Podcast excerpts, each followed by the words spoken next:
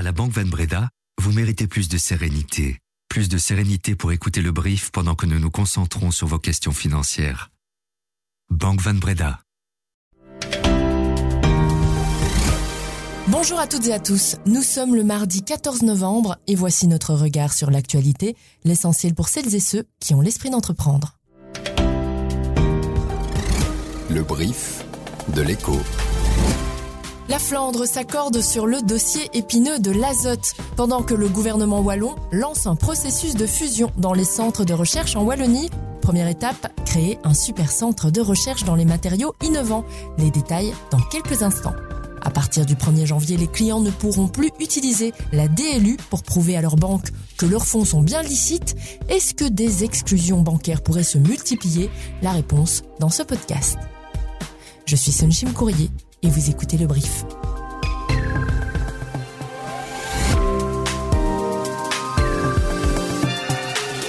Le brief, cette info dès 7h. Accord sur le dossier azote a déclaré le ministre-président Yann Yambon dans son message posté en ligne sur X, l'ex-Twitter, un peu avant 2 heures du matin. Après une longue journée de négociations entre les ministres responsables et les parlementaires de l'entité fédérée, cet accord a été avalisé lors d'un conseil des ministres régionaux en ligne.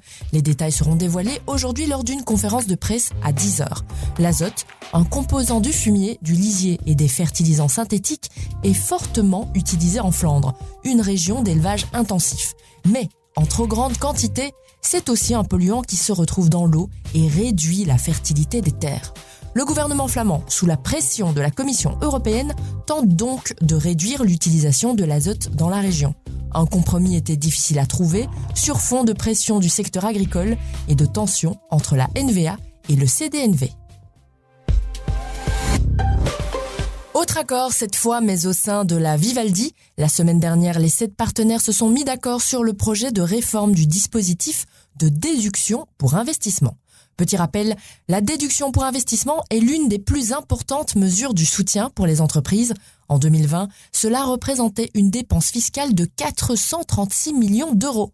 Le ministre des Finances, Vincent Van Petegem, voulait restreindre un peu la déductibilité aux investissements les plus verts mais c'est finalement une version très édulcorée de son projet qui a été adoptée. Jean-Paul Bombarts, euh, bonjour. Les investissements dans des véhicules thermiques seront toujours déductibles, par exemple. C'est un sérieux revirement euh, par rapport au, projet initial. Bonjour Son. Euh, oui, en effet, le projet initial prévoyait de limiter la déduction pour investissement aux seuls véhicules électriques. Euh, à la demande du MR, euh, le dispositif a été ajusté en ce sens qu'on maintient la déductibilité fiscale euh, des véhicules thermiques, ce qui pour les entreprises qui ont une importante flotte de véhicules de service comme des camionnettes à propulsion thermique, pour elles c'est très important. Mais tous les avantages aux investissements environnementaux n'ont pas été supprimés pour autant. On porte la déduction pour investissement pour les PME de 8% actuellement à 10% euh, dans la réforme et on prévoit une déduction séparée pour les investissements à vocation environnementale. Cette déduction s'élèverait à 40% pour les PME et à 30% pour les plus grandes entreprises. Alors parmi ces possibilités de déduction environnementale, on peut euh, y voir tout ce qui concerne la rationalisation de la consommation d'énergie, tout ce qui permet d'économiser euh, de l'eau. Et à la demande du MR, on y a ajouté aussi les extracteurs d'air utilisés euh, dans l'ORECA. Et la déductibilité sera aussi accordée aux investissements pour passer à la facturation électronique qui deviendra obligatoire dans les PME en 2026. 19 centres de recherche, rien que pour la Wallonie, c'est trop, et c'est sans doute inefficace. Autant de centres, cela signifie évidemment des chercheurs et des infrastructures de pointe, parfois franchement redondants, et évidemment une dilution des investissements et des subsides. Voilà pourquoi Willy Borsu, le ministre wallon de l'économie, lance une large réforme du secteur. Place donc à la rationalisation et au regroupement des institutions actives dans une thématique similaire. L'étape est stratégique. Elle consiste à regrouper les cinq centres actuels actifs dans les matériaux pour bâtir un super centre wallon dans les matériaux innovants et circulaires. Un super centre qui bénéficiera d'un financement structurel de 40 millions d'euros. D'autres fusions pourraient intervenir dans les technologies TIC, c'est-à-dire les technologies de l'information et de la communication et les sciences du vivant. Bon, on n'est pas encore à la création d'un centre aussi polyvalent que l'IMEC flamand, qui lui est né de la fusion de quatre entités stratégiques, mais bon, l'objectif est tout de même de donner de l'envergure à tous ces centres sur la scène internationale notamment. Le 31 décembre, ce sera normalement la DER des DER. À la fin de l'année se termine la quatrième vague de déclaration libératoire unique, une procédure qui permet de déclarer en bloc des avoirs qui auraient été oubliés précédemment Moyennant une taxe, les contribuables distraits peuvent obtenir une amnistie fiscale et pénale sur les fonds régularisés. Passé cette date, il faudra négocier au cas par cas avec l'administration fiscale, qui sera peut-être moins conciliante que dans le cadre de la DLU Quater. Mais surtout, au-delà de cette date, les clients ne pourront plus fournir à leur banque une attestation de régularisation prouvant que leurs fonds sont bien licites. En cas de doute sur la provenance des fonds, la banque peut en effet interroger son client, qui doit donc se justifier, et une DLU est un argument imparable pour montrer patte blanche, évidemment. Si les réponses ne sont pas satisfaisantes, la banque pourrait simplement exclure le client. Et selon Baptistin Aleim, avocat fiscaliste chez Turlings Tax Lawyer, nous nous dirigeons vers une sorte de bricolage. Euh, la législation anti-blanchiment est présente partout et surtout au niveau des institutions euh, financières. Et euh, toutes les banques ont l'obligation de ne pas accepter des fonds qui sont illégaux. Et ça implique de vérifier si le système fiscal a été correctement appliqué, si les impôts ont été payés. On, va continuer à faire des régularisations après le, le 31 décembre 2023 qui, euh, qui, qui seront plus via la DLU Quater, qui, qui n'existera plus, mais qui sera en contactant l'administration de manière spontanée, mais donc en dehors de tout cadre. Et ces régularisations-là vont donner lieu au paiement d'une taxe euh, dans le cadre d'un accord avec l'administration fiscale, mais qui n'aura pas l'effet amnistie, euh, amnistie pénale. Donc d'un point de vue théorique, ça ne serait pas suffisant pour une banque pour être couverte du risque de, blanchiment de capitaux en tant que, complice. Et la crainte, c'est que dans certains dossiers, elle ne soit pas suffisamment à l'aise que pour accepter les fonds provenant d'un client. Ça jouera dans, la politique d'acceptation des clients. Ça va avoir une certaine incidence. Bagarre en vue sur la nouvelle concession pour la distribution des journaux. À la suite des scandales et des présomptions de collusion dans le dossier de la distribution des journaux, l'OpenVLD voulait faire toute la lumière avant d'octroyer de nouvelles concessions. Voilà pourquoi un audit externe de Bipost a eu lieu et d'ailleurs est toujours en cours, mais le rapport ne contiendra pas de conclusion définitive sur l'existence et l'étendue de la surcompensation, a-t-on appris. Une analyse supplémentaire serait en effet nécessaire pour obtenir des résultats définitifs qui pourraient déboucher sur une éventuelle demande de récupération des sommes indues. Mais le temps presse. La concession actuelle, qui a déjà été prolongée à plusieurs reprises, prend fin le 31 décembre 2023. Tic-tac, tic-tac.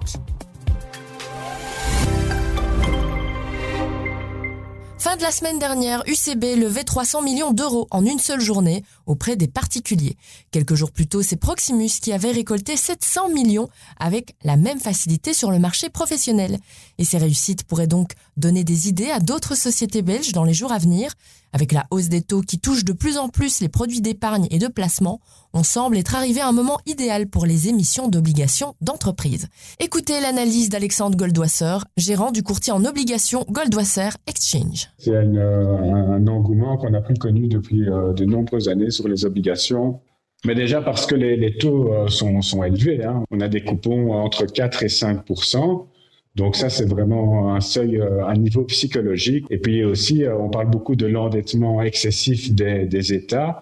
Donc il y a aussi un côté rassurant à prêter son argent à une entreprise de, bonne qualité. Mais attention à ne pas se ruer sur n'importe quoi sous prétexte que le rendement est beau. Il faut être particulièrement prudent euh, aujourd'hui et choisir des entreprises qui ont un profil financier solide et qui seront capables d'honorer leur, euh, leur remboursement dans les 4-5 prochaines années. Donc, il faut peut-être se détourner un petit peu des obligations ou des entreprises qui ont des profils financiers fragiles, euh, parce qu'avec euh, le niveau des taux tel qu'il est aujourd'hui, euh, ça va être euh, difficile pour certaines entreprises de faire face à leurs engagements. La bourse de Tokyo sinon progressait ce mardi dans la matinée, soutenue par la hausse du Dow Jones à New York et le recul continu du yen. Les chiffres de l'inflation américaine sont prévus plus tard dans la journée. Vous l'avez certainement vu passer sur Facebook, cette déclaration de certains de vos contacts qui somment le réseau social de ne pas utiliser leurs données personnelles à des fins publicitaires. Alors, soyons clairs, ça ne sert à rien du tout. Par contre, depuis quelques jours, Meta propose un abonnement payant pour mettre fin aux publicités sur Facebook et sur Instagram, un abonnement payant alors que le groupe de Zuckerberg avait toujours dit que cela resterait gratuit.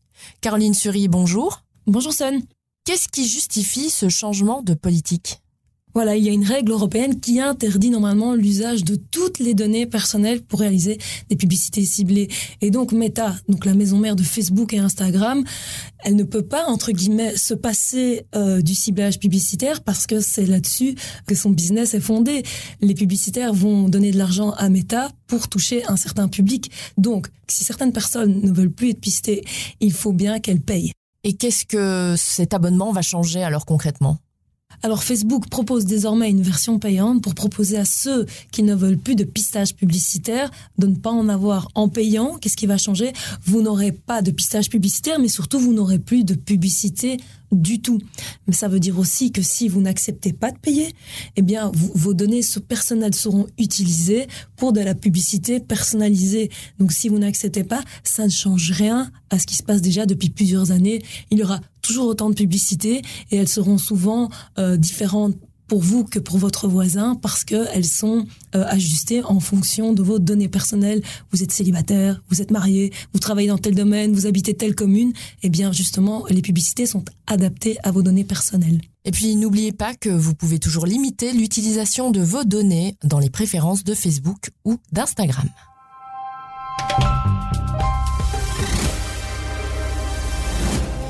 Merci d'avoir écouté le brief. L'épisode d'aujourd'hui a été préparé par Laurent Fabry. Pour l'info en continu, rendez-vous sur l'éco.be. Et puis, pour vos 7 infos business du jour préférés, c'est toujours sur toutes vos applis d'écoute de podcast. À demain!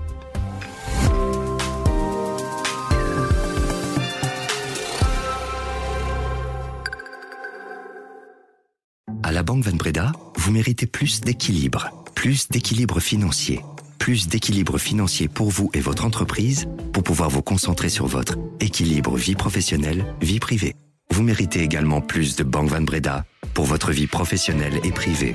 Banque Van Breda, réservé aux entrepreneurs et aux professions libérales.